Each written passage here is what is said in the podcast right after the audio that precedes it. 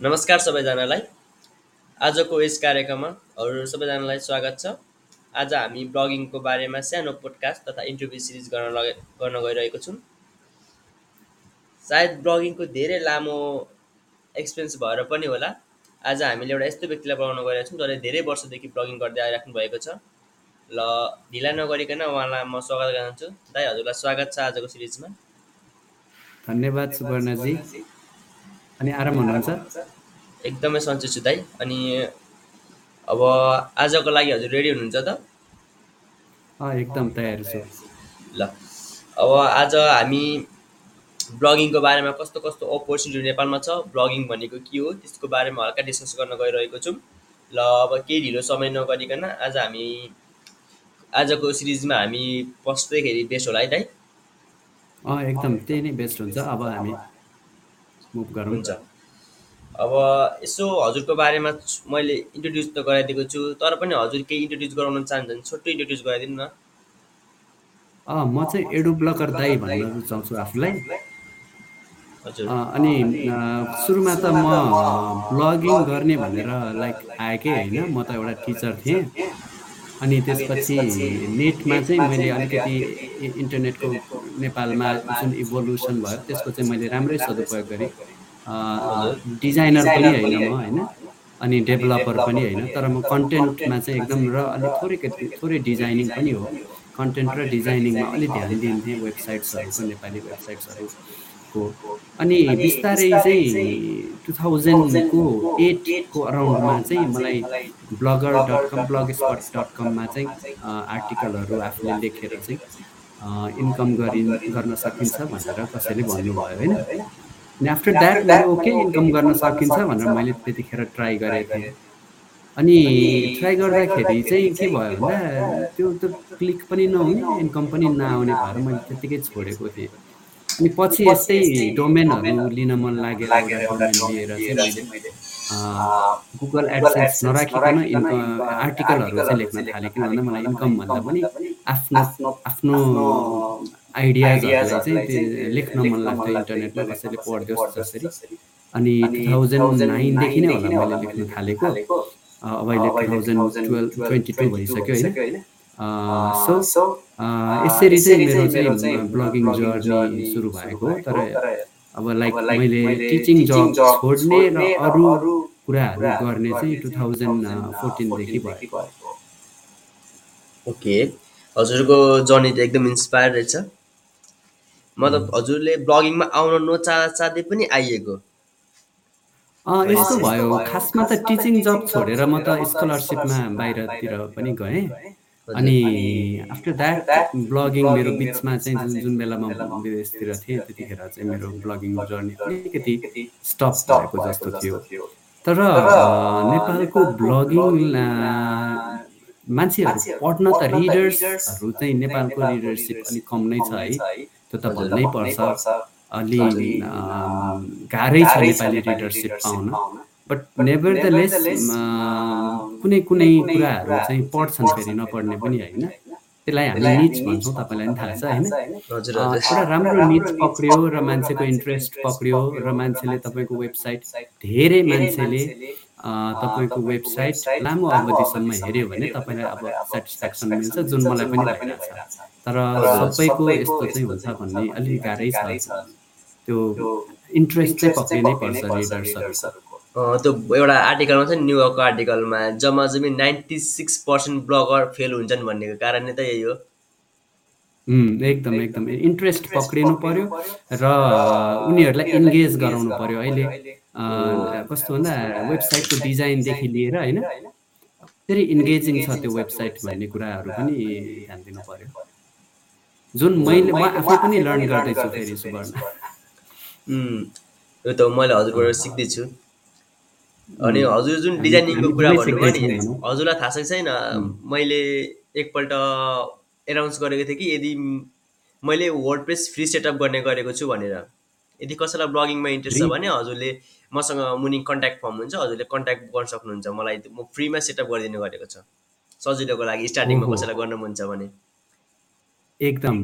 र वर्ड प्रेसमा चाहिँ हामीलाई एउटा एडभान्टेज पक्का हुन्छ सर्च इन्जिन अप्टिमाइजेसनको प्लगिनहरू एसियोको प्लगिनहरू सेक्युरिटी चाहिँ गुगल गुगल सेक्युरिटीदेखि लिएर गुगलको ऱ्याङ्किङमा चाहिँ माथि आउने टपमा आउने बनाउन पर्छ किन भन्दा धेरैभन्दा धेरै अडियन्स ल्याउन त हामीले सर्च इन्जिनबाटै आउने हो होइन? युट्युबबाट पनि गाह्रो छ किन भन्दा अल यु युट्युबको अल्गोरिदम मान्छेले अझै बुझ्न सकेको छैन र फेरि युट्युबमा चाहिँ साउन्ड क्यामेरा क्वालिटीदेखि लिएर हरेक कुरामा इन्भेस्टमेन्ट गर्नुपर्छ।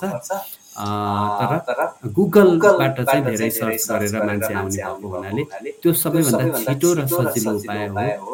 र त्यसको लागि वर्ड प्रेस एकदम इम्पोर्टेन्ट छ। वर्ड प्रेसमै कन्टेन्ट लेख्नुपर्छ जस्तो त मलाई पनि लाग्छ। तर त्यति भन्दा भन्दै ब्लगर पनि ब्लगर जुन फ्री थियो टु थाउजन्डदेखि नै होला लगभग तर मैले टु थाउजन्ड एटमा थाहा पाएँ। अ, यसलाई पनि मान्छेले चाहिँ आइडियाहरू लगाएर चाहिँ गर्न सक्दो रहेछन् है।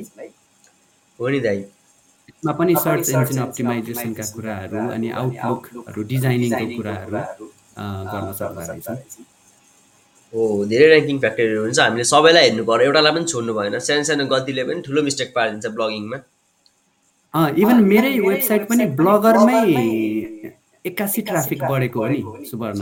मैले तिमीलाई पहिला भन्थेँ नि। हजुर जब म ब्लगरमै पोस्टहरू केले गर्दा हो? एक त डोमेनको एज भयो। होइन हजुर डोमेन पुरानो भयो। अनि एक्कासी त्यो मेरो मैले चाहिँ अब कन्टिन्युसली आर्टिकलहरू लेख्थेँ। टु थाउजन्ड नाइनदेखि हालेको आर्टिकल तिम्रो टु अब लगभग दस वर्ष लाग्यो है। त्यस्तो ढिलो हुँदैन। प्रायःको एक दुई वर्षमै भयानक राम्रो हुन्छ। तर मैले त आर्टिकल धेरै हाल्दिनँ थिएँ नि त। म पढ्नलाई पनि विदेशतिर गएँ यताउता गर्दाखेरि मेरो पचासवटा आर्टिकल टिक्न पनि दस वर्ष लाग्यो एक्जाम्पल फर एक्जाम्पल तर अहिले चाहिँ मैले टपिक भेट्यो कि लेखिहाल्छु किन भन्दा मान्छेको इन्ट्रेस्ट कता मोडिरहेछ थाहा हुन्छ अहिले चाहिँ। तर जुन बेला मेरो ट्राफिक हत्तै बढेको थियो त्यतिखेर मेरो ब्लगर नै थियो। अनि धेरै युट्युब भिडियोहरू हेरेँ वर्ड प्रेसमा जाऊ झनै राम्रो हुन्छ भने वर्ड प्रेसमा गएँ धेरै राम्रो पनि भयो। तर इन्कम फ्याक्टरमा चाहिँ फेरि बराबर नै रहेछ है सुवर्ण। टु बी अनेस्ट है इन्कम फ्याक्टरमा चाहिँ त्यो निचले नै डिटर्माइन गर्छ। र ट्राफिक कुन कन्ट्रीबाट आएर पनि डिटर्माइन गर्छ। मेरो ट्राफिक त नेपाली ट्राफिक नै हो सुवर्ण। किन भन्दा इन्टरनेसनल मार्केटमा अहिले ज्यादाभन्दा ज्यादा ब्लगर छन् र इभन नेपाली टपिक पनि इन्डियनहरूले छोड्दैनन् अहिले त्यो अलिक गाह्रो भइरहेको छ। तिमीलाई पनि फिल गरिरहेको छ होला म त फिल गरिहाल्छु यस्तो नेपाली निचमा कुनै खोज्यो कम्पिटिटरहरू खोज्यो? नेपाली भन्दा पनि इन्डियन कम्पिटिटर भेट्न थालियो है। अहिले अहिले two thousand twenty one twenty टूतिर चाहिँ। नेपाली नेपालमा खासै ब्लगिङ भन्दाखेरि ब्लगिङ बुझ्छन् क्या मान्छेले। अझै पनि क्यामेरा बोकेर हिँड्ने बुझ्छन् क्या ब्लगिङ भन्दाखेरि। युट्युबको? फ्युचर चाहिँ कस्तो भइदियो भन्दा? अहिले युट्युबलाई त म हेड गर्थेँ। होइन? किन भन्दा यो कस्टली छ। अनि यो चाहिँ लिनियर छ के? जस्तो हामीलाई ब्लगिङमा के हुन्छ? हामीलाई हाम्रो फ्रिडम हुन्छ। कहाँनिरको टेक्स्ट पढ्ने कहाँनिरको इमेज हेर्ने हाम्रो फ्रिडम हुन्छ। तर भ्लगिङमा चाहिँ के त्यो भिडियोमा चाहिँ के हुन्छ? त्यो पुरै हेर्नुपर्छ अथवा बिचबिचबाट हेऱ्यो भने कुराहरू छुट्छ होइन? त्यो अलिकति ज्यादा फ्रिडम चाहिँ ब्लगिङमै हुन्छ। त्यही भएर मलाई ब्लगिङ नै मनपर्छ। तर युट्युबले अहिले के बेनिफिट लिन खोजिरहेछ भन्दा? रिसर्चले के देखाइरहेछ भन्दा फेसबुकको पपुलारिटी घटिरहेछ भनेर देखाइरहेछ होइन एकदम आई थिङ्क फेसबुकको ट्राफिक युट्युबले तानिसक्यो र अब लगभग लगभग फाइनल धक्का दिनै बाँकी रहेछ दिन दिन बाँकी छ कुन दिन फेसबुक चाहिँ फेल हुन्छ किनभने फेसबुक पहिला पैसा कमाउनु खोजिरहेछ मेटाले फेसबुकबाट जसले गर्दा गाह्रो भइरहेछ फेसबुकलाई अहिले एकदम फेसबुकले अहिले उयो गर्न खोज्दैछ मतलब आफूलाई अगाडि बढाउन खोज देखाउनु खोज्छ एक्सपेक्टेसन बेसी बेसी देखाइरहेको छ क्या रियालिटी भन्दा अँ, मेटाहरू एक एक त फेसबुक आफैमा डिस नाइजेन्स थियो मान्छेको आफ्नो पर्सनल लाइफमा फेसबुकले डिस्टर्ब गरि नै रहेको थियो युट्युबले नै गरिरहेछ तर एटलिस्ट युट्युबले चाहिँ के गरिरहेछ? बिजनेसलाई सपोर्ट गरिरहेछ क्या एटलिस्ट फेस फेसबुकमा चाहिँ मान्छेहरूले के गर्थे? पैसा हाल्थे होइन? अनि सर्टेन पोस्टलाई बुस्ट गर्थे। तर आउटकम राम्रो भएको भन्दैनन् क्या धेरैले हजुर। अनि जसले गर्दा युट्युबले चाहिँ त्यो फेसबुकको ट्राफिक तान्न सक्छ र अब कन्टेन्ट क्रिएटरहरू र ब्लगरहरूले चाहिँ त्यसको एडभान्टेज लिन सक्लान्। तर मलाई अझै पनि भ्लगभन्दा चाहिँ ब्लग नै राम्रो लाग्छ मेरो आफ्नै चोइसमा चाहिँ। ब्लग एकदम राम्रो हो नि। सानो सानो क्लिपहरू होइन पाँच मिनट चार मिनटको भिडियो चाहिँ आफैले बनाएर हाल्न सकियो होइन?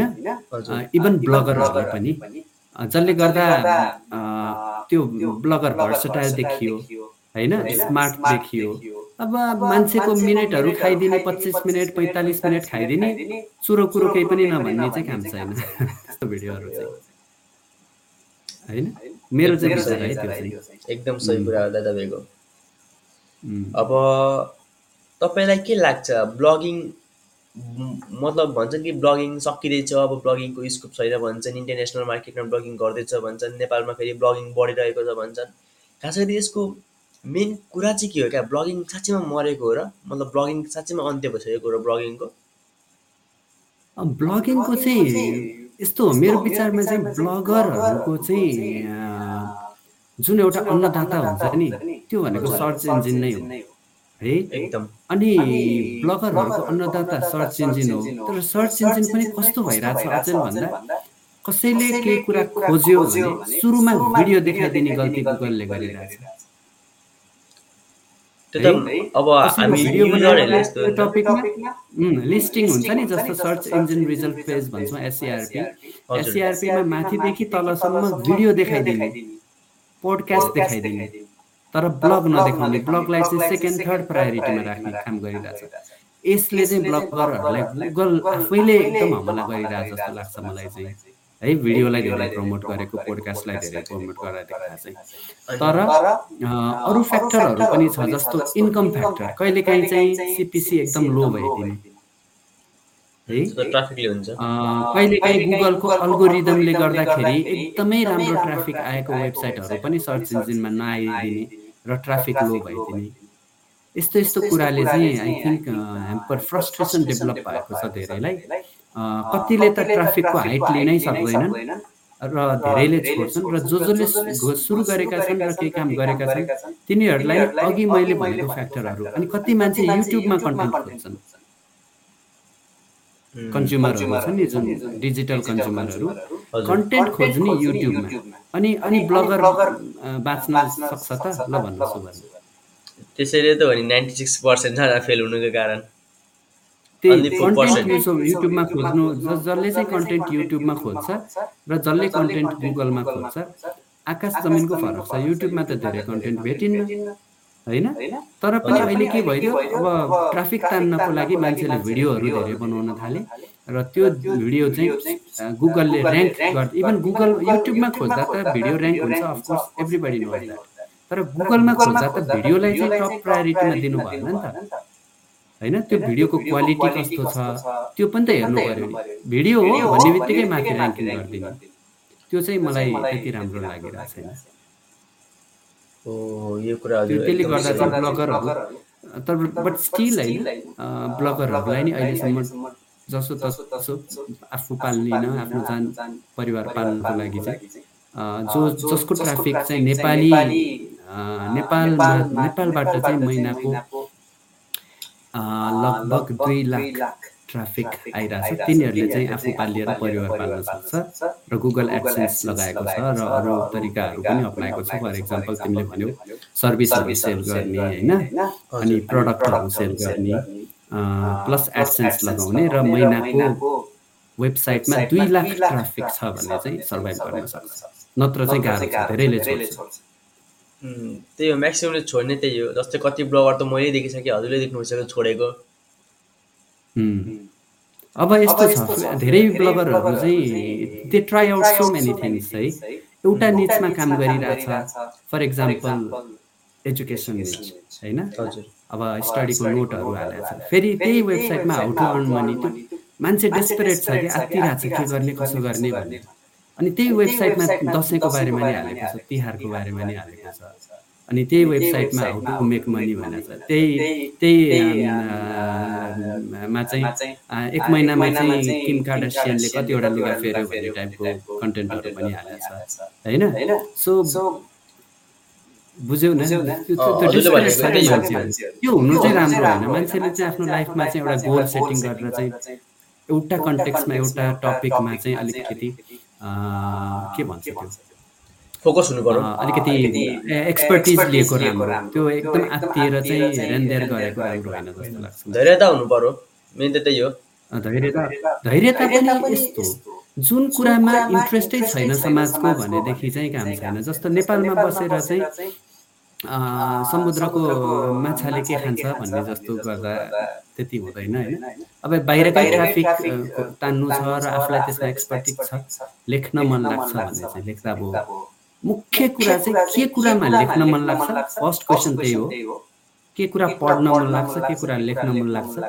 दोस्रो कुरा अलिकति डिजाइनिङ अलिकति वर्ड प्रेसहरूको आइडिया पनि थाहा पाउनुपर्छ। सर्च इन्जिन अप्टिमाइजेसनको कुराहरू पनि थाहा पाउनुपर्छ।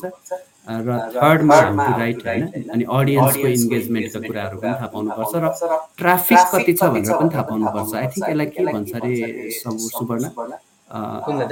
Keyword keyword analysis research. होइन के हो रिसर्च किवर्ड रिसर्च गर्नै पर्छ। जुन कुरा आफूलाई लेख्न मन लाग्छ तर ट्राफिक नै छैन भनेर त्यो लेखेर त इन्कम हुँदै हुँदैन। होइन म त किवर्ड रिसर्च भन्दा नि खास गरी कन्टेन्टमै उयो गर्छु। किवर्ड रिसर्च त्यसले गर्ने जस्तै कम्पिटिसनमा आउन खोजेको छ क्या जस्तै अब मेरो निचमा मैले किवर्ड रिसर्च गर्नै पर्छ। अब जस्तै कतिपय निच यस्तो हुन्छ यसमा किवर्ड रिसर्च गरेर पनि काम छैन क्या। म एउटा डाटा अनुसार के भन्दैछु भने होइन एकपल्ट गुगलमा हरेक सेकेन्डमा यस्तो यस्तो कुराहरू सर्च भइरहेको हुन्छ जुनको बारेमा चाहिँ म कहिले आर्टिकल लेखेकै छैन क्या कसैले। हामी मतलब जस्तै फर इक्जाम्पल कसैले गुगलमा केही सर्च गर्यो भने त्यसको एन्सर उसले पाउँदैन क्या। र त्यही कुरामा फेरि यहाँ हजारौँ लाखौँ कुराको हजारौँ लाखौँजना सर्च गर्छन् क्या। मतलब हामीले मेन फोकस गर्नुपर्ने हो। कन्टेन्टमा क्या। कन्टेन्ट प्लस किवर्ड रिसर्च मात्रै गर्ने हुँदैन। टपिक के गर्ने? टपिक आफूले लिने। होइन?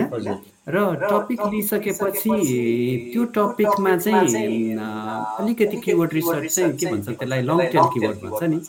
लङ टेल किवर्ड हो। एकदम लङ टेल किवर्डमा चाहिँ अलिकति कम्पिटिसन कम हुन्छ। र लङ टेल किवर्ड पनि कुनमा लेख्ने भन्ने कुराहरू हुन्छ। किन भन्दा दोस्रो पेजमा ऱ्याङ्किङ भयो भने ट्राफिक लगभग आउँदैन होइन? फर्स्ट पेजमै हुनुपर्छ।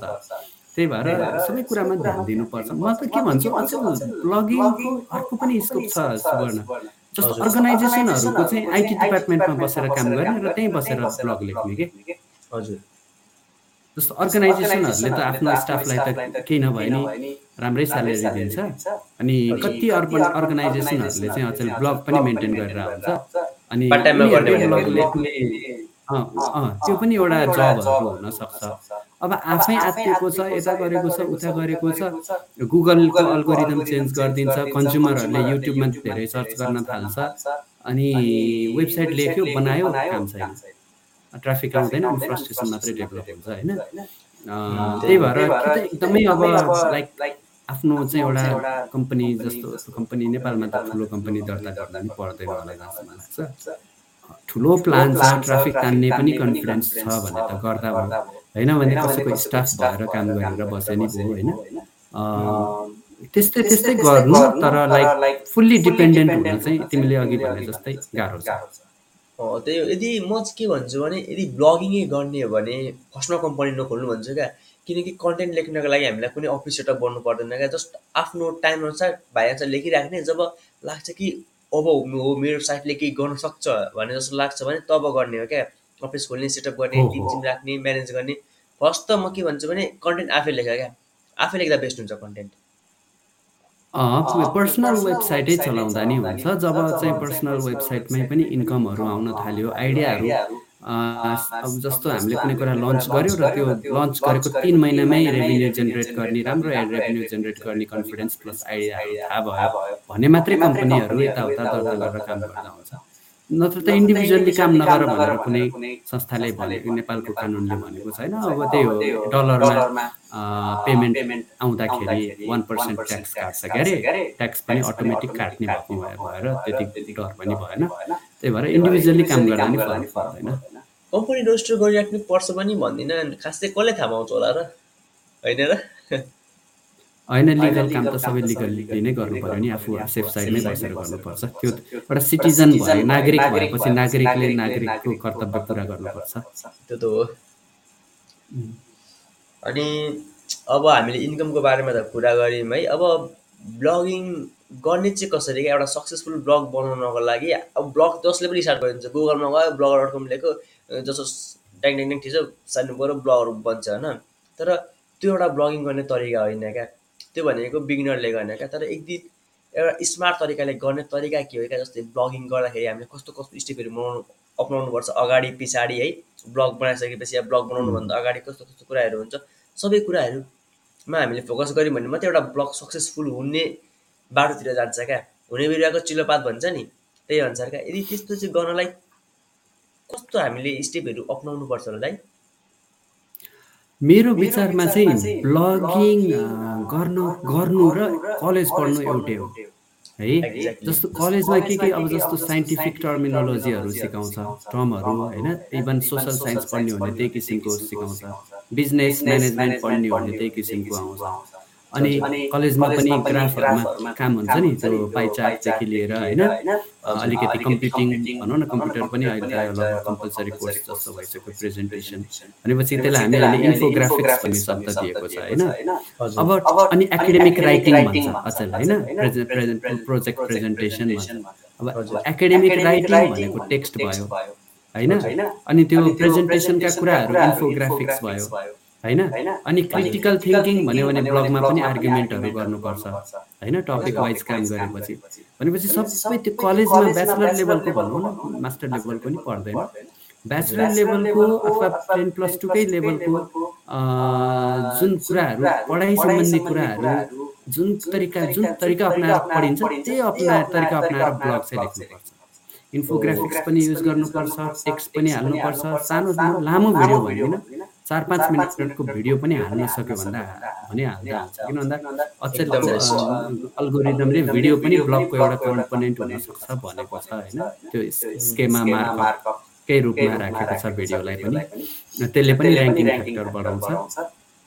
त्यो सबै जान्नुपर्छ कम्प्युटरमा कसरी काम गर्ने थप भनेको वर्ड प्रेस पनि जान्नुपर्छ डोमेनको बारेमा पनि थाहा पाउनुपर्छ अनि त्यसपछि एउटा प्लान हुनु पऱ्यो अफकोर्स टपिक हुनु पऱ्यो आफ्नो त्यो टपिकमा आफ्नो इन्ट्रेस्ट हुनु पऱ्यो। र अनि पैसा कसरी बनाउने? होइन? एडसेन्स हो। कि? होइन? कुनै सर्भिसहरू सेल गरेर हो कि? अथवा कुनै प्रडक्टको रिसेल गरेर हो कि? अथवा त्यसको ड्रप सिपिङ पनि भन्दो रहेछ ड्रप सिपिङ सिपिङ गरेर पनि हो कि? त्यसरी गर्न सक्यो। डोनेसनै मागेर हो कि? होइन?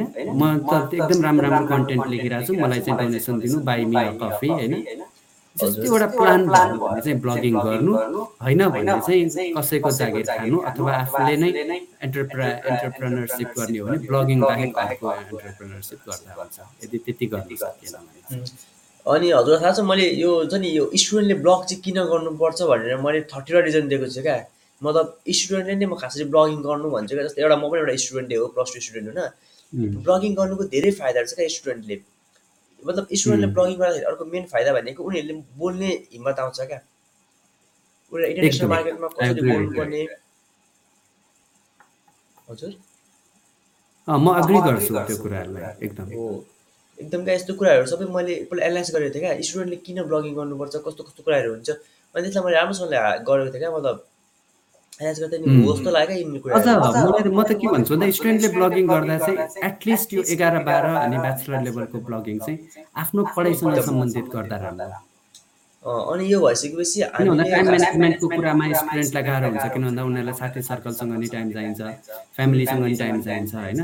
अनि एक्लै बसेको छ भने खाना बनाउन ओर्न पनि टाइम लाग्छ। अनि ब्लगिङ पनि थप्यो भने अलिकति गाह्रो हुनसक्छ तर त्यो ब्लगिङ नै आफ्नो एकाडेमिक्ससँग रिलेटेड भयो भने चाहिँ उसको प्यासनसँग रिलेटेड भयो भने चाहिँ अझ राम्रो हुन्छ टपिक भनौँ न। हो जस्तै अब यसको लागि एउटा साइटको प्रपोर्ट चाहिँ गरेको होइन जब नि यहाँ नाम मेन्सन गर्नुपर्छ जस्तै नेपाल इन्डोर्स भन्ने चाहिँ उनीहरूले के गर्छ जति पनि क्लासमा पढाएको नोट्सहरू हुन्छ उसले त्यही कुरालाई एक्सप्लेन गरिदिन्छ क्या। अब त्यसले गर्दा के भयो हामीलाई फाइदा भयो। उसले के भयो एउटा टार्गेट खोज्छ क्या कसलाई पढाउने क्या हामीले सुन आर्टिकल लेख्नुभन्दा अगाडि। हामीले तिन थोक फलो गर्नुपर्ने छ क्या दाइ। आर्टिकल लेख्ने किन? आर्टिकल पुऱ्याउने कसलाई? र उसले पुगेर के गर्छ भन्ने कुरा हो क्या। मैले यो नेपालको एजुकेसनमा चाहिँ के देखाएको छु भन्दा एक त सरकारी युट्युब च्यानलहरू पनि छ अहिले त होइन? सरकारी युट्युब च्यानलमा ट्युटोरियलहरू चाहिँ अब मजाले टिचरले पढाइरहेको बोर्डमा देखिन्छ। अनि दोस्रो कुरा त्यो कम्प्लिट छैन। दुई चारवटा च्याप्टर हाले जस्तो लाग्छ। टेन क्लाससम्मको हाले जस्तो लाग्छ। इलेभेन र टुवेल्भको हाले जस्तो मलाई लाग्दैन सरकारी वेबसाइटहरूले होइन? इभन साइन्सको सब्जेक्ट म्यानेजमेन्ट सब्जेक्टहरू छोकै छैन जस्तो लागेको छ मलाई। दोस्रो कुरा मैले के भन्छु भन्दा भिडियो आफ्नो ठाउँमा छ। तर एकदमै राम्रो राम्रो टपिक वाइज च्याप्टर वाइज कुनै एउटा स्टुडेन्टको नोटलाई फोटो खिचेर हाल्ने होइन कि? जुन अहिले भइरहेको छ। स्टुडेन्टको कपीलाई फोटो खिचेर हालिदिने टिचरले। आफू पढाउने होइन? हेलमेट लगाउने चारवटा कलेज दौडिने बेलुका आएर चाहिँ एउटा बेस्ट स्टुडेन्टको चाहिँ फोटो खिचेर हाल्ने त्यो अनएथिकल काम गर्नु भएन। है? सकिन्छ भनेदेखि एकदमै राम्रो अघि मैले भने नि इन्फोग्राफिक्सदेखि लिएर टेक्स्टदेखि लिएर होइन? सबै कुरा अनि त्यो आफूले लेखेको कुराको अथेन्टिक कति छ? अथेन्टिसिटीदेखि लिएर सबै विचार गरेर हालिदियो भनेदेखि। चाहिँ त्यसले चाहिँ आफूलाई पनि सेटिस्फ्याक्सन मिल्छ। आफ्नो पनि स्किल डेभलप हुन्छ। र रिडरलाई पनि मजा आउँछ कि त्यो किसिमको वेबसाइटहरू तिमीलाई थाहा छ म तिम्रो तिम्रो इनपुट लिन्छु ल त म अहिले गुगलको जुन एउटा अल्गोरिदम चेन्ज भएको छ नि सर्च इन्जिनमा हेल्पफुल कन्टेन्ट भनेर। अनि स्पाम कन्ट्रोल भनेर। हजुर। यो दुइटा तिमीलाई के लाग्छ? एउटा पत्रिका जस्तो म्यागजिन जस्तो हेर्दा पनि आँखै राम्रो हुने किसिमको कन्टेन्ट कसैले लेखेको छ वेबसाइटमा भनेदेखि। त्यो ऱ्याङ्किङ हुन्छ कि हुँदैन। होला अबको ट्वेन्टी टू थाउजन्ड ट्वेन्टी टूमा चाहिँ। पत्रिका जस्तो ए टु जेड तरिकाले? पत्रिका जस्तो के? कुनै कुनै चिज हाइलाइट गरेको इमेजहरू पनि एकदम राम्रोसँग बुझ्ने गरी राखेको अनि इन्ट्रोडक्सनदेखि लिएर एनालाइसिसदेखि लिएर होइन? न्युमेरिकल पार्टहरू पनि गरेको सबै राम्रो तर त्यो नोट चाहिँ फोटो खिचेर हालेको जस्तो होइन कि? सबै क्रिएट गरेको के त्यहीँ? त्यो हाम्रो एडिटर हुन्छ नि? हजुर। वर्डप्रेसको एडिटर अथवा ब्लगरको एडिटरमै क्रिएट गरेर राम्रो बनाएको ऱ्याङ्किङ हुन्छ कि हुँदैन हो जस्तो लाग्छ तिमीलाई ऱ्याङ्किङ त हुन्छ तर हल्का टाइम लिन्छ त्यसले ऱ्याङ्क गर्नलाई ऱ्याङ्क गर्न टाइम लाग्छ एकदम अफकोर्स तर ऱ्याङ्किङ चाहिँ हुन्छ र त्यो एकदम राम्रोसँग ऱ्याङ्किङ हुन्छ जस्तो बुलेटहरू युज गर्यो। एकदम राम्रो हुन्छ। होइन? हजुरलाई म एउटा H1, इक्जाम्पल H10, दिइहाल्छु नि त्यसको लागि। जस्तै तपाईँले नाइन्टिन नाइन्टिन नाइन कि नाइन्टी वान मोबाइल भन्ने छ क्या एउटा होइन? उसको फर्मेट एउटै हो उसले एउटा फर्मेट गर्छ मोबाइलको मतलब स्पेसिफिकेसन के के देखाउँछ प्लस कम्पेयर गर्ने सिस्टम. हालिदिएछ क्या उसले सुरु सुरुमा ऱ्याङ्किङ हुन. गाह्रो भयो जसले डिपमा एक्सप्लेन गर्थ्यो उनीहरूले ऱ्याङ्क गरिरहेको थिएन तर पछि आएर के भयो उसले टक्क गुगलले के गर्यो ठिक्कै ठिक्कै इन्फर्मेसन क्या चाहिने इन्फर्मेसन जस्तै मोबाइलको प्राइस कति हो ठ्याक्क प्राइस पनि देखाइदिनु भयो क्या टेबलकै हिसाबले एकदम एकदम ल टेबल पनि कस्तो गुगललाई मनपर्ने टेबल मनपर्छ बोल्ड इटालिक्स बुलेट मनपर्छ एच वान एच टू मनपर्छ इमेजहरू पनि के अरे कुन इमेज मनपर्छ अरे जस्तै इमेज पनि उनीहरूलाई मनपर्ने एसभिजी कि वेब पी अँ, हो। वेब वेब पी त्यो हो भने चाहिँ वेब यस्तो पी क्या, जेपिजी होइन पिएनजी फर्मेटको इमेजहरू अनि एउटा म सजेसन दिन चाहन्छु यदि आफ्नो कन्टेन्ट लेख्दैछु भने होइन कन्टेन्टमा भिडियो नहाल क्या डाइरेक्ट जुन भिडियो नहाल न भिडियोलाई उयो गर क्या युट्युबमा हाल त्यो युट्युबको भिडियो त्यहाँ तान किनभने गुगलले नयाँ कुरा अपडेट गरेको छ फिफ्टिन एमबीभन्दा धेरै भिडियो धेरै एमबीको भिडियो हाल्न के अरे धेरै उयोको कन्टेन्ट हाल्न गुगलले ऱ्याङ्क गराउँदैन। हेभी भयो भन्छ भिडियो उयोलाई कन्टेन्ट हेभी भयो भन्छ। र उसले त्यो कन्टेन्टलाई प्रेसर प्रेसर सालिन्छ पछि गएर। त्यही कारण कन् यो भिडियोलाई अलिक अरू बुझिन अरू सुवर्ण के प्लेटफर्ममा भनेको हाल्ने अरे हजुर? के भनेको तिमीले भिडियो भएको चाहिँ अलिक यस्तो उनीहरूले भिडियोलाई गलत भन्दैन तर भिडियो चाहिँ डाइरेक्ट वर्डप्रेसमै हामीले अपलोड गऱ्यौँ भने चाहिँ के हुन्छ भने त्यसको वेट धेरै भन्दो रहेछ क्या। फिफ्टिन भन्दा धेरैलाई उनीहरूले डिस्प्ले गराउन त्यसलाई त। एम्बेड गर्ने हो। युट्युबमा राखेर एम्बेड गरेको बेस्ट युट्युब वा अरू कुनै पनि प्लेटफर्म जाएर भिडियोलाई अपलोड गर्न मिल्छ स्टोर गर्न मिल्छ। हो हो। अनि त्यो नै सबैभन्दा राम्रो उपाय हो। कतिले के भन्छ भने युट्युबबाट डाउनलोड गर्छन् अनि यता ल्याएर हालिदिन्छन् क्या। त्यो चाहिँ- त्यस्तो गर्नु हुँदैन। त्यो चाहिँ गर्नु भएन। बरु डाइरेक्ट युट्युबकै हालिदिने केही छैन। युट्युब भिडियो हाल्दा नि के हुनु अर्काको भिडियो हाल्नुपर्छ। क्रेडिट दिनुपर्छ अर्काको भने इमेज गरेपछि इमेजको क्रेडिट दिनुपर्छ। जस्तै हरेक ट्याक्सको पछि एकैबाट ट्याक्सलाई खाँदै लेखेको पनि राम्रो हुँदैन क्या। ट्याक्सलाई एउटा फर्मेटमा क्या आनन्दले ग्याप दिएर पढ्दा पनि मजा आओस् न। अब। मेरो बुझाइ चाहिँ त्यही छ। अबदेखि वेबसाइट बनाउनेले चाहिँ अलिकति जर्नलिस्टिक के? कसरी कसरी राम्रो देखाउने? कसरी चाहिँ रिडरको एकदम रिडरलाई पढ्दा पनि आनन्द आओस् भन्नेतिर चाहिँ ध्यान दिनै पर्छ। नेपालको मलाई जहाँसम्म लाग्छ नेपालको कुनै पनि ब्लगरले इन्क्लुडिङ मी मेबी यु होइन। त्यस्तो किसिमको ब्लग लेखेको छ जस्तो मलाई लाग्दैन। तर ठुलो ठुलो आइएनजिओहरू, एनजिओहरू होइन जसले चाहिँ अब एउटा आइटी डिपार्टमेन्ट पनि राखेको हुन्छ नि, त्यहाँ चाहिँ केही भेटिन सक्छ, हल्का डिजाइन राम्रो भेटिन सक्छ। उनीहरूले त्यो ब्रोसरहरू बनाउँदाखेरि पनि राम्रै डिजाइन अ, बनाएको हुन्छ खर्च गरेरै।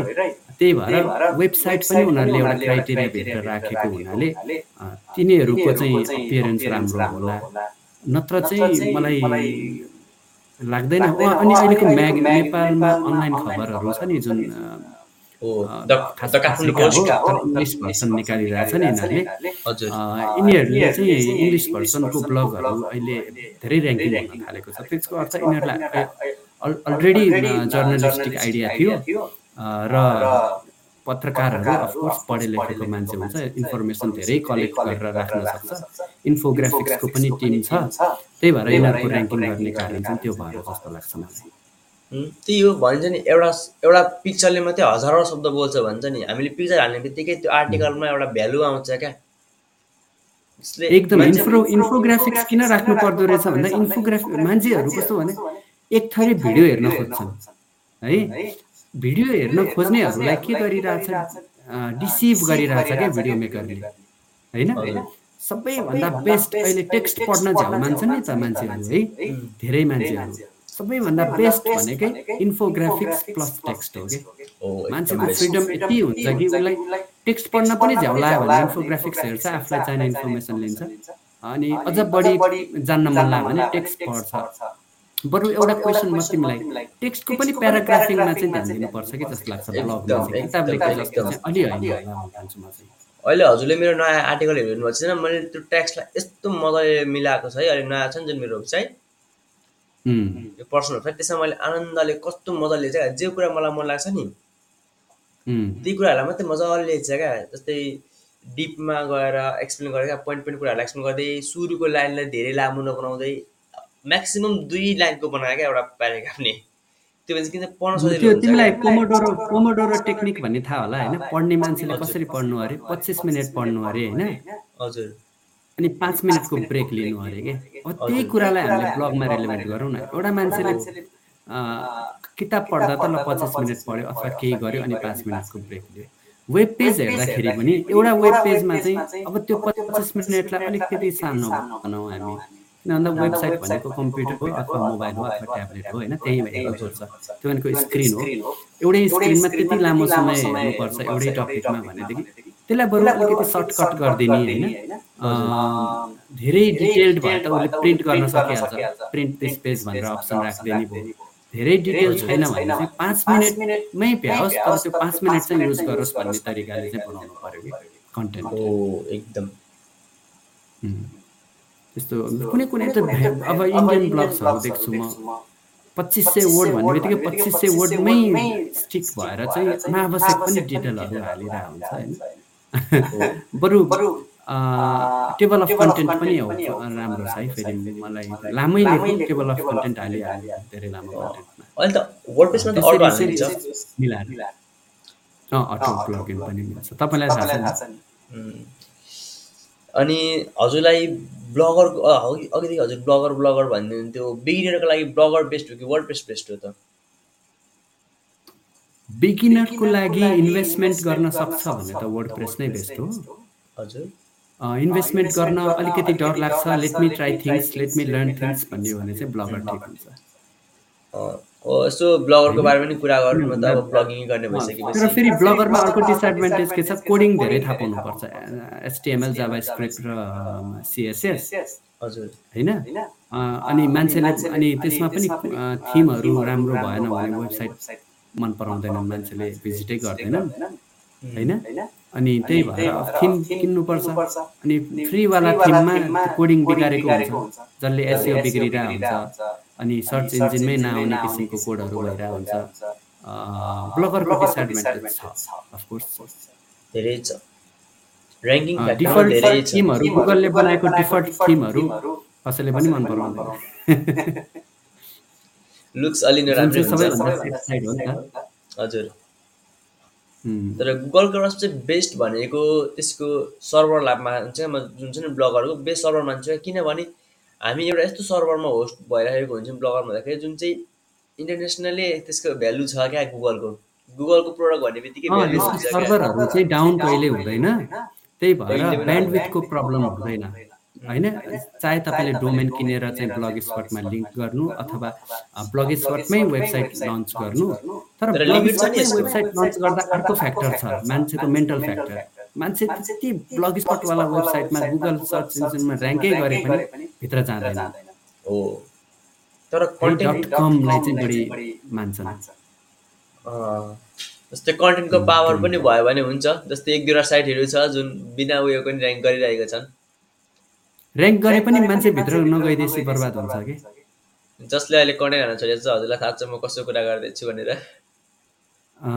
त्यही ब्लग स्पट डट कम चाहिँ अलिकति सकेसम्म त्यसमै मात्रै नबस्नु मिल्यो भने डोमेन लिनु। डोमेन लिनु म चाहिँ के भन्छु भने ब्लग स्पटमा जानु एउटा डोमेन पर्चेस गर्नु। डोमेन पर्चेस गर्न सकिन्न भने एउटा आफ्नो पर्सनल डोमेनबाट गर्नु जुन हामीलाई नेपाल गभर्मेन्टले फ्रीमा दिइहाल्छ। डट एनपी डट एनपी बनाउनुहोस् आफ्नो नाममा। अफकोर्स हामी हामीले यो डिस्कसन गरेको जुन टपिकहरू छ नि हजुर। यिनीहरूसँग रिलेभेन्ट ब्लगहरू जुन हामीले हामी हाम्रै साथीभाइले कतै कतै लेखेको छ त्यो। हामी तल। पोडकास्टको डिस्क्रिप्सनमा पनि राखिदिन्छौँ र युट्युबको डिस्क्रिप्सनमा पनि राखिदिन्छौँ। अँ हो एकदम बेस्ट हुन्छ। मतलब लगभग लगभग यहाँ म्याक्सिमम् आर्टिकलहरू मैले जस्तो हजुर जस्तो गुगल ऱ्याङ्किङ फ्याक्टर भन्नुभयो होइन।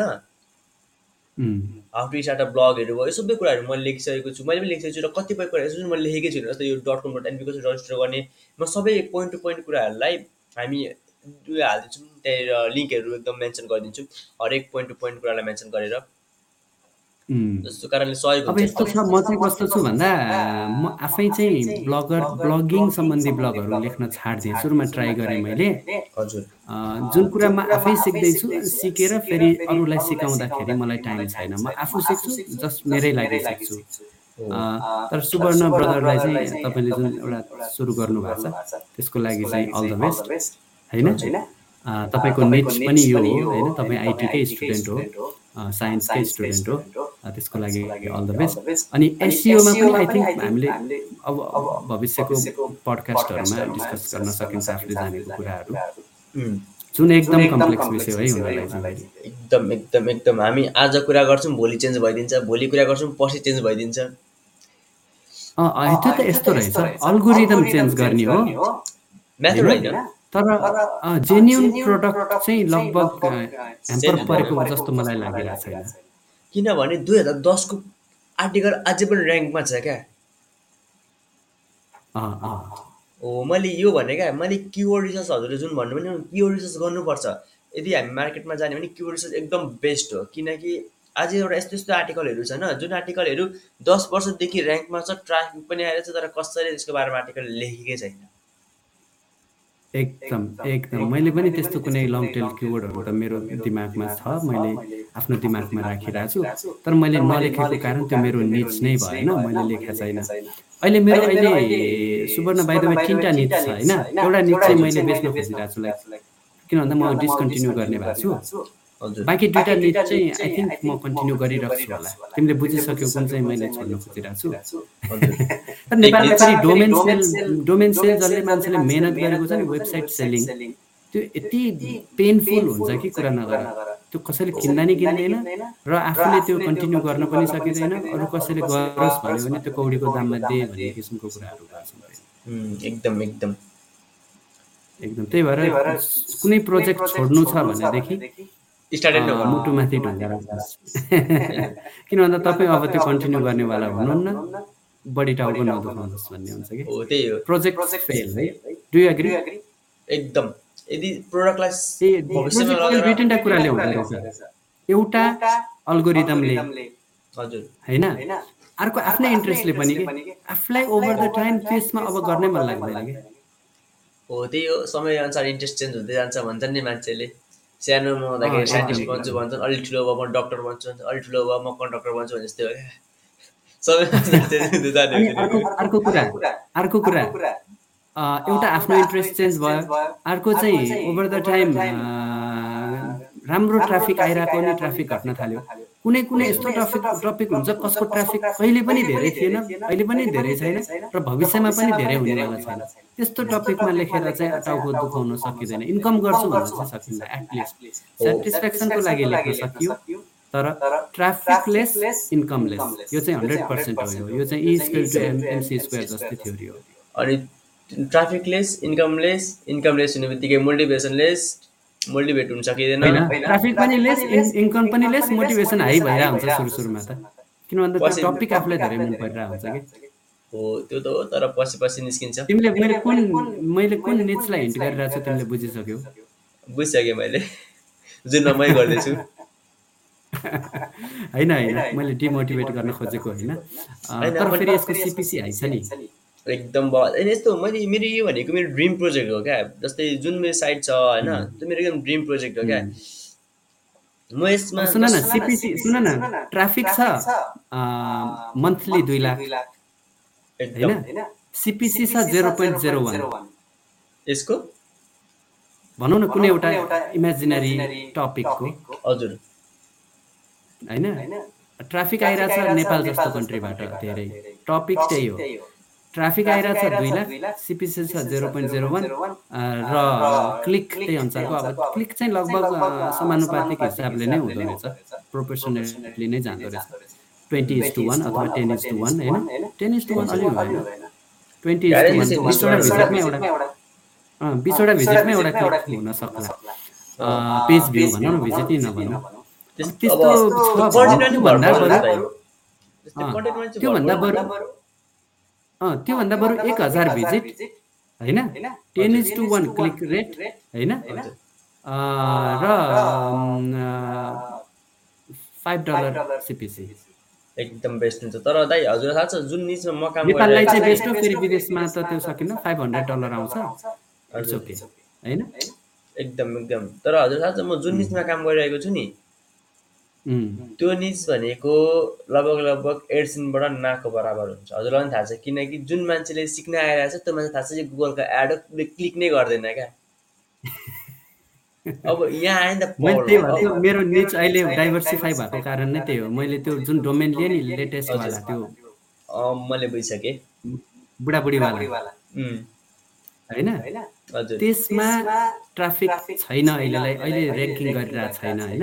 तर कुन दिन त्यसको त्यो के भन्छ त्यो एउटा ब्रेक थ्रु चाहिँ हुन्छ कि? एकदम। अब तर त्यसको फेरि अब जुनको मैले भने नि यसको एडसिनबाट इन्कम छैन भने तर यसको मतलब कि यसबाट इन्कम गर्न सकिँदैन तर यसको फेरि यसको जतिको हाई इन्कम कसैको छैन क्या? अँ त्यो त्यो निचको लागि सबैभन्दा दामी चाहिँ तिमीलाई एउटा कुरा थाहा छ गुगल भन्ने शब्द मिसाइदियो भने पनि धेरै राम्रो हुँदो रहेछ। एकदम। गुगल भन्ने शब्दमै त्यस्तो दम रहेछ कि? जस्तै मैले लेखेको छु गुगल ऱ्याङ्किङ फ्याक्टर्स अँ गुगल गुगल भन्ने शब्द मात्रै भयो भने सिपिसी हुँदो रहेछ।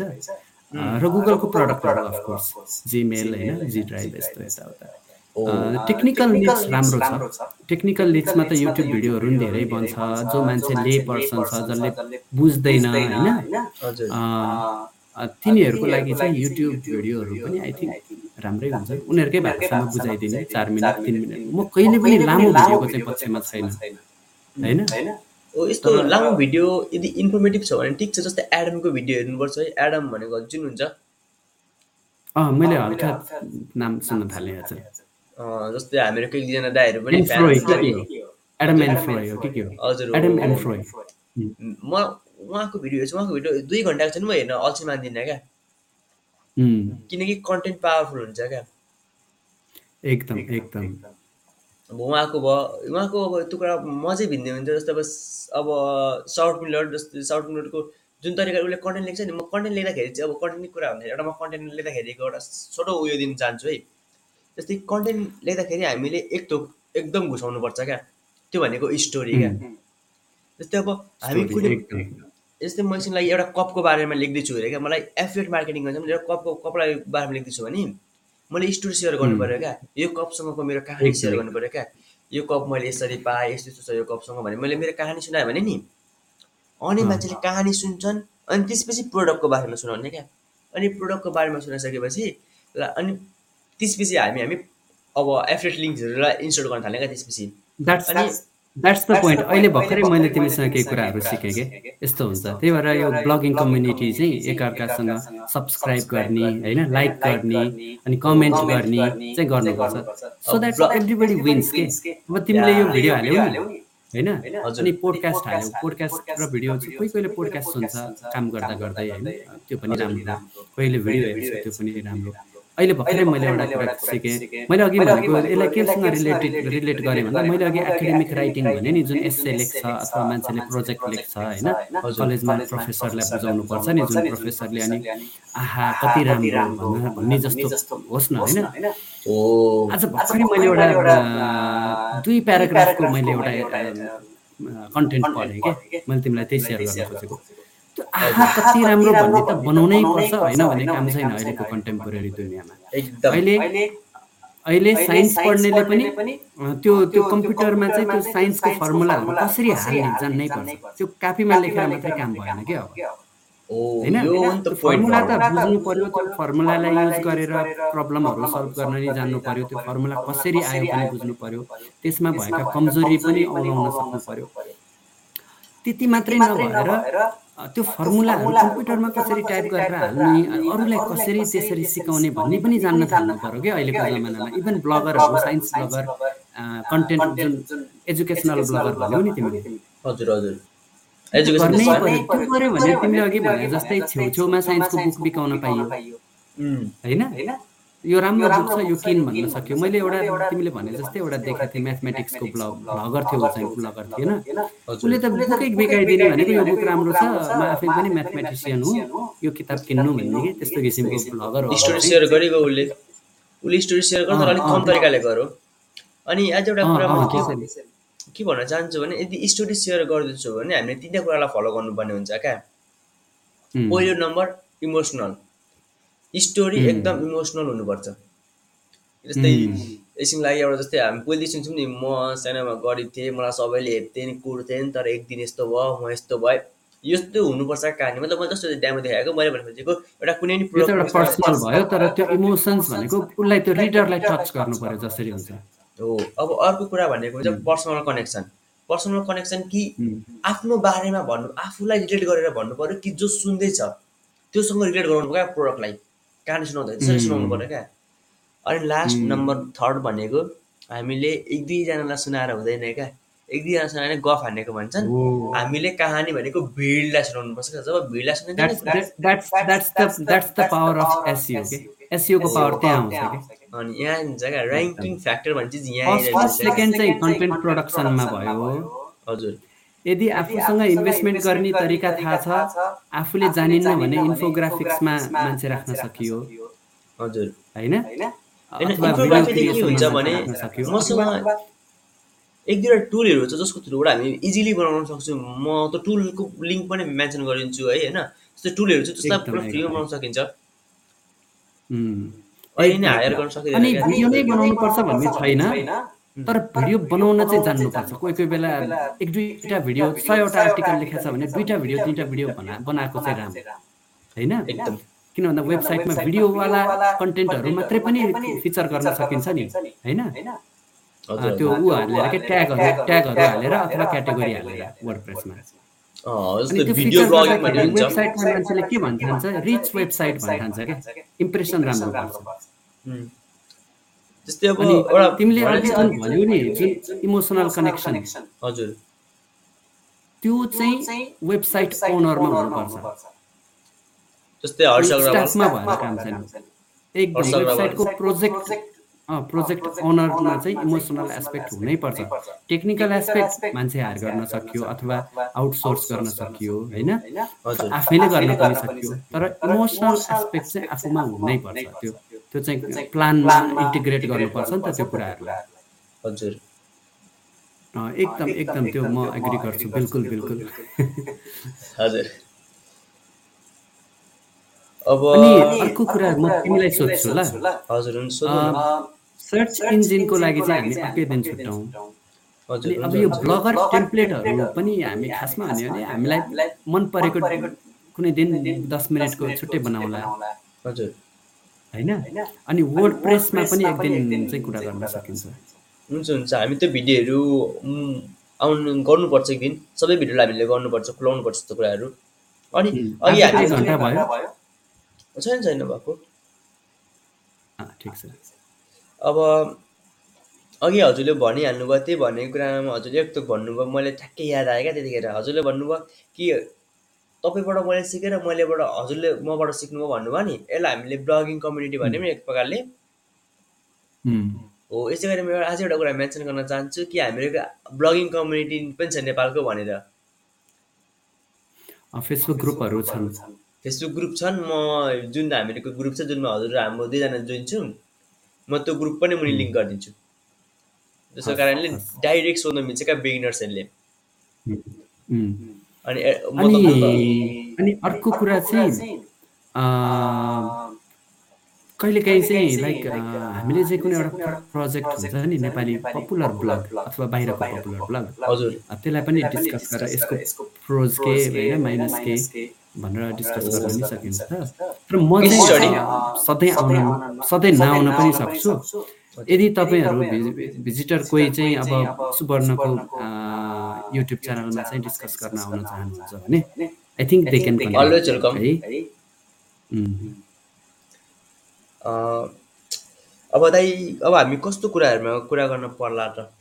यसो हजुरको विचारमा अब हामीले? चाहिँ इन्कम इन्कम डाइभर्सिफाईको कुराहरू कसरी गर्न सकिन्छ भन्नेमा त हामीले अघि भनिहाल्यौँ होइन एडसेन्सदेखि लिएर सबै छ होइन? तर फुल टाइम ब्लगिङ गर्ने कि नगर्ने भन्नेमा चाहिँ म केही बोल्न चाहन्छु म चाहिँ मसँग आइडियाहरू छ म भन्न सक्छु त्यसमा चाहिँ। ओ हजुर भन्नु न। फुल टाइम ब्लगिङ चाहिँ मान्छेले ब्लगिङलाई चाहिँ कसरी लिनुपर्छ भन्दा एउटा बिजनेस सुरु गरेको भनेर लिनुपर्छ है? म चाहिँ एउटा राइटर हुँ म चाहिँ इन्टेलेक्चुअल काम गरिरहेको छु होइन? मलाई चाहिँ यो लेक्चर दिए बापत मलाई सधैँ खान पुग्छ भनेर चाहिँ कहिल्यै सोच्नु हुँदैन लेक्चररहरूको त कलेजमा फुल टाइम जब हुन्छ। उल अँ, त्यो कलेजहरूको सरकारले नै फन्ड गरेको हुन्छ। मोस्टली हाम्रो देशमा प्राइभेट छ त्यो अलग बाटो तर लेक्चरर प्रोफेसरहरूको इन्टेलेक्चुअलिजम चाहिँ कि कता लागु हुन्छ भन्दा उनीहरूको पेन्सन हुन्छ बुढेसकालमा सबै सेक्युरिटी भइसक्छ होइन? तर यो ब्लगिङ जर्नी भने चाहिँ कस्तो भने इन्टेलेक्चुअल हो अझ उसँग धेरै स्किल हुन्छ कसरी चाहिँ स्टोरी टेलिङ गर्ने यस्तै उस्तै परे एसियोको कुराहरू होइन? सफ्टवेयरहरू युज गर्ने कुरा वर्ड हरेक आइडिया हुन्छ। तर ट्राफिक नआइदिनाले अथवा बिजनेस भनौँ न अघि मैले जुन भनेको थिएँ सेल नभइदिनाले होइन प्रडक्टहरू अथवा रिसेल नभइदिनाले फ्रस्ट्रेसन सक्छ उसले चाहिँ ब्लगिङलाई फुल टाइम जब बनाउनु हुँदैन मेरो लागि मेरो आइडिया चाहिँ उसले साइड काम गर्न सक्छ फुल टाइम जब बनाउन सक्छ तर भर पर्नु चाहिँ हुँदैन। हो एकदम। सुरुमा एउटा सामाजिक सुरक्षा छैन जुन देशमा चाहिँ बेरोजगार भत्ता छैन। होइन? यसले प्रयास गरेको प्रयास गर्दा गर्दै पनि यसले इन्कम गर्न सकेन। ल यसलाई बेरोजगार भत्ता दिउँ भनेर गभर्मेन्टले भन्ने खालको कन्ट्री होइन नि त नेपाल। एकदम। नेपालीले फुल टाइम ब्लगिङ गर्ने होइन। विदेशीले गर्न सक्ला। म म यसरी लेखेको कुनै एउटा डेभलप्ड कन्ट्री फर इक्जाम्पल होइन? अमेरिका। होइन मैले गरेँ एफोर्ट गरेँ ब्लगहरू लन्च गरेँ सबै गरेँ तर मेरो इन्कम भएन। मलाई भत्ता दिए भन्दा बेरोजगार भत्ता दिएर नि पाल्न सक्छ नि त गभर्मेन्ट हजुर। तर नेपालमा चाहिँ फुल टाइम ब्लगिङ गरेर म इन्कम गर्छु भनेर कसैले पनि सोच्नु हुँदैन। भयानक दिन पनि सक्छ कोही कोही वेबसाइट तिनी हामीले हेरेका छौँ।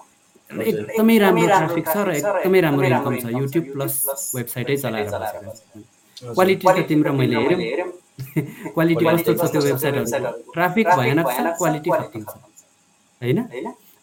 तिनीहरूले अहिलेसम्म अब टु थाउजन्ड नाइन्टिनतिर लन्च भएको भए अहिलेसम्म महिनाको दुई लाख गरेर केही रकम बनायो।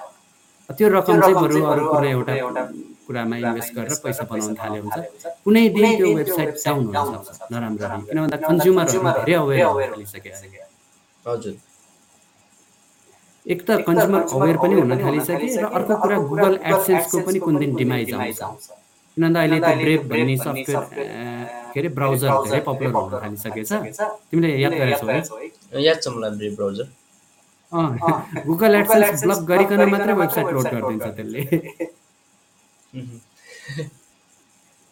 अनि अनि त्यसपछि चाहिँ कुनै वेबसाइटले चाहिँ के अरे त्यो के प्लगिनहरू युज गरेर त्यो एड खोल अनि मात्रै मेरो वेबसाइट देखाउँछु भन्यो भने कस्तो लोभी रहेछ यसको वेबसाइटै हेर्दिनँ पनि भन्न सक्छन् मान्छेहरू यस्तो म चाहिँ एड ब्लकर नलाउनु भन्छु क्या बेस्ट। किनभने फर्स्ट एउटा कुरा हामीलाई ट्राफिक चाहिने हो होइन? यदि उसलाई यस्तो भन्दिनँ हामीले अलर्ट गरिदिनुपर्छ। हामी कन्टेन्ट फ्रीमा दिइरहेको छौँ। यसको मतलब हामीलाई पनि बाँच्नुपर्ने हुन्छ। यदि कन्टेन्ट तपाईँ यसरी नै चाहिराख्नुहुन्छ भने हामीलाई जिन्दा देख्न चाहनुहुन्छ भने वेबसाइटलाई तपाईँले हामीलाई सपोर्ट गर्नुपर्ने हुन्छ। प्लिज एड ब्लकर हटाइदिनु भन्ने हो। यदि होइन म सपोर्ट गर्दिनँ भन्ने अप्सन राख्नुपर्छ मुनि। म कुनै पनि सपोर्ट नगरिकन एड ब्लक नगरिकन कन्टिन्यू गर्छु साइडलाई पढ्छु भन्छ भने उसले ठिकै छ त्यो कन्टिन्यू बटम बटममा थिचेर उसले कन्टिन्यू गर्छ। न त उसले यदि एड ब्लकर युज गर्छु भन्छ भने ठिकै छ एड ब्लकर गरोस् न त के छ र। कुन कुन प्लगइन बेस्ट हुन्छ? त्यो दुइटै अप्सन दिने खालकोलाई चाहिँ कुन प्लगइन हाल हाल्न ठिक हुन्छ? त्यसको बारेमा त मलाई खासै याद छैन। मैले कहिले त्यस्तो हाल्दै हालिनँ किनकि मेरो एडबाट खासै रेभिन्यू हुँदैन। जेनेरेट मेरो भनेको मेन कुरा त सर्भिस हो। अर्को कुरा भनेको एफरेट मार्केटिङहरू गर्छु। म मेन्सन गरिदिन्छु। खोजेर राम्रो खाले दुइटा प्लगिनहरू ओके तल तल डिस्क्रिप्सनमा एकदम। एकदमै अहिले त अब अवेर भइसके इन्टरनेटको कन्ज्युमरहरू धेरैले ब्रेभ हाल्न थालिसके यो ब्राउजर। तर मलाई चाहिँ बेस्ट ब्राउजर चाहिँ क्रोम र मोजिल्ला नै लाग्छ होइन। र अहिले पनि क्रोम मोजिल्ला र क्रोम अनि सबैभन्दा नम्बर वान मोजिल्ला थियो। तर अचेल यो माइक्रोसफ्ट विन्डोजको त्यो इलेभेन आएपछि एज नै राम्रो भइसक्यो कि? एज एज माइक्रोसफ्ट एज त्यो भयो। त्यही हाल्यो भने अरू नयाँ हाल्नै नपर्ने जस्तो। मेरो आफ्नो एक्सपिरियन्सले चाहिँ। विन्डोज इलेभेनसँगै आउँछ। बस त्यही त्यही युज गर्यो अरू नहाल्ने जस्तो नै गरेको छु त्यही भएर अब ब्रेभ पनि राइजिङमा छ। कुनै बेला माइक्रोसफ्ट र गुगलको कम्पिटिसन परेर चाहिँ गुगलको एड चाहिँ एजमा नचल्ने बनाइदिन पनि सक्छ। त्यही भएर भर पर्नु हुँदैन। गुगल एडसेन्सको त ल भर त झन् पर्नु नै हुँदैन। कुनै पनि बेला केही पनि हुनसक्छ। इभन गुगल आफैले बेला बेला अल्गोरिदम चेन्ज गरिदिँदा ट्राफिक कसरी घटेको छ तिमीले त्यो कर भेटेछौ नि? हजुर। अघिल्लो दिन ट्राफिक अघिल्लो महिना सात दिन अगाडि ट्राफिक कसैको चाहिँ डेली एभरेज चाहिँ छ हजार थियो भने अर्को दिन छ सिक्स थाउजन्डबाट सिक्स पुगेको छ क्या ट्राफिक त्यो दिन सबसे धेरै दुःख लाग्छ। त्यही भएर गुगलको एल्गोरिदम चेन्ज भइरहेको छ। एडसेन्समा त भर पर्ने नै होइन। अब सिक्स नै ट्राफिक आयो भनेदेखि चाहिँ अलिकति आफूले चाहिँ यो एल्गोरिदम बुझ्दै र सर्च इन्जिनको काम चाहिँ गरिराख्नुपर्छ।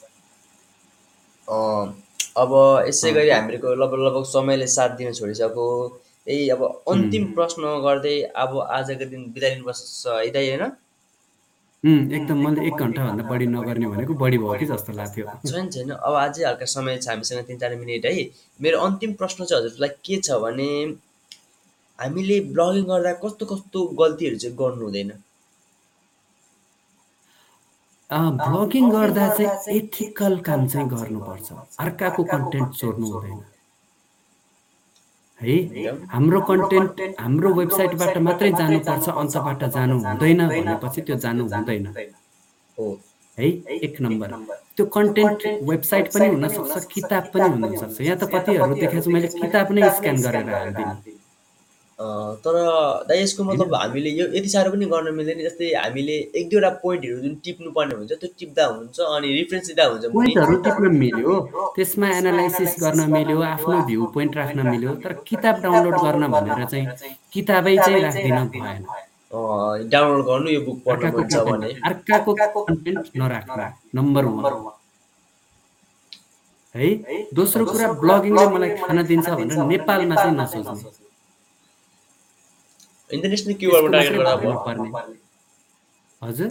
इन्टरनेसनल किवर्डमा टार्गेट गर्दा भयो।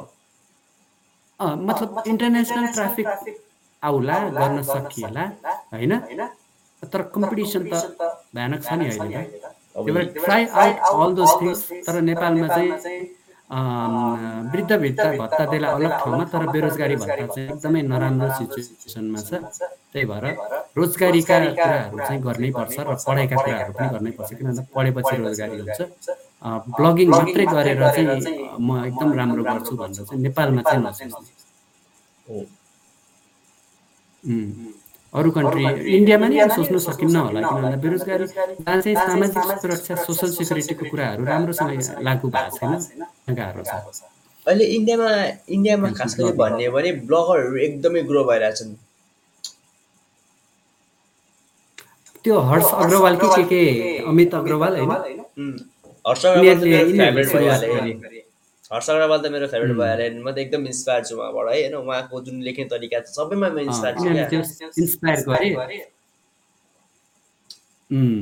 अङ्कित भन्ने पनि हुनुहुन्छ मास्टर ब्लगिङ डट कम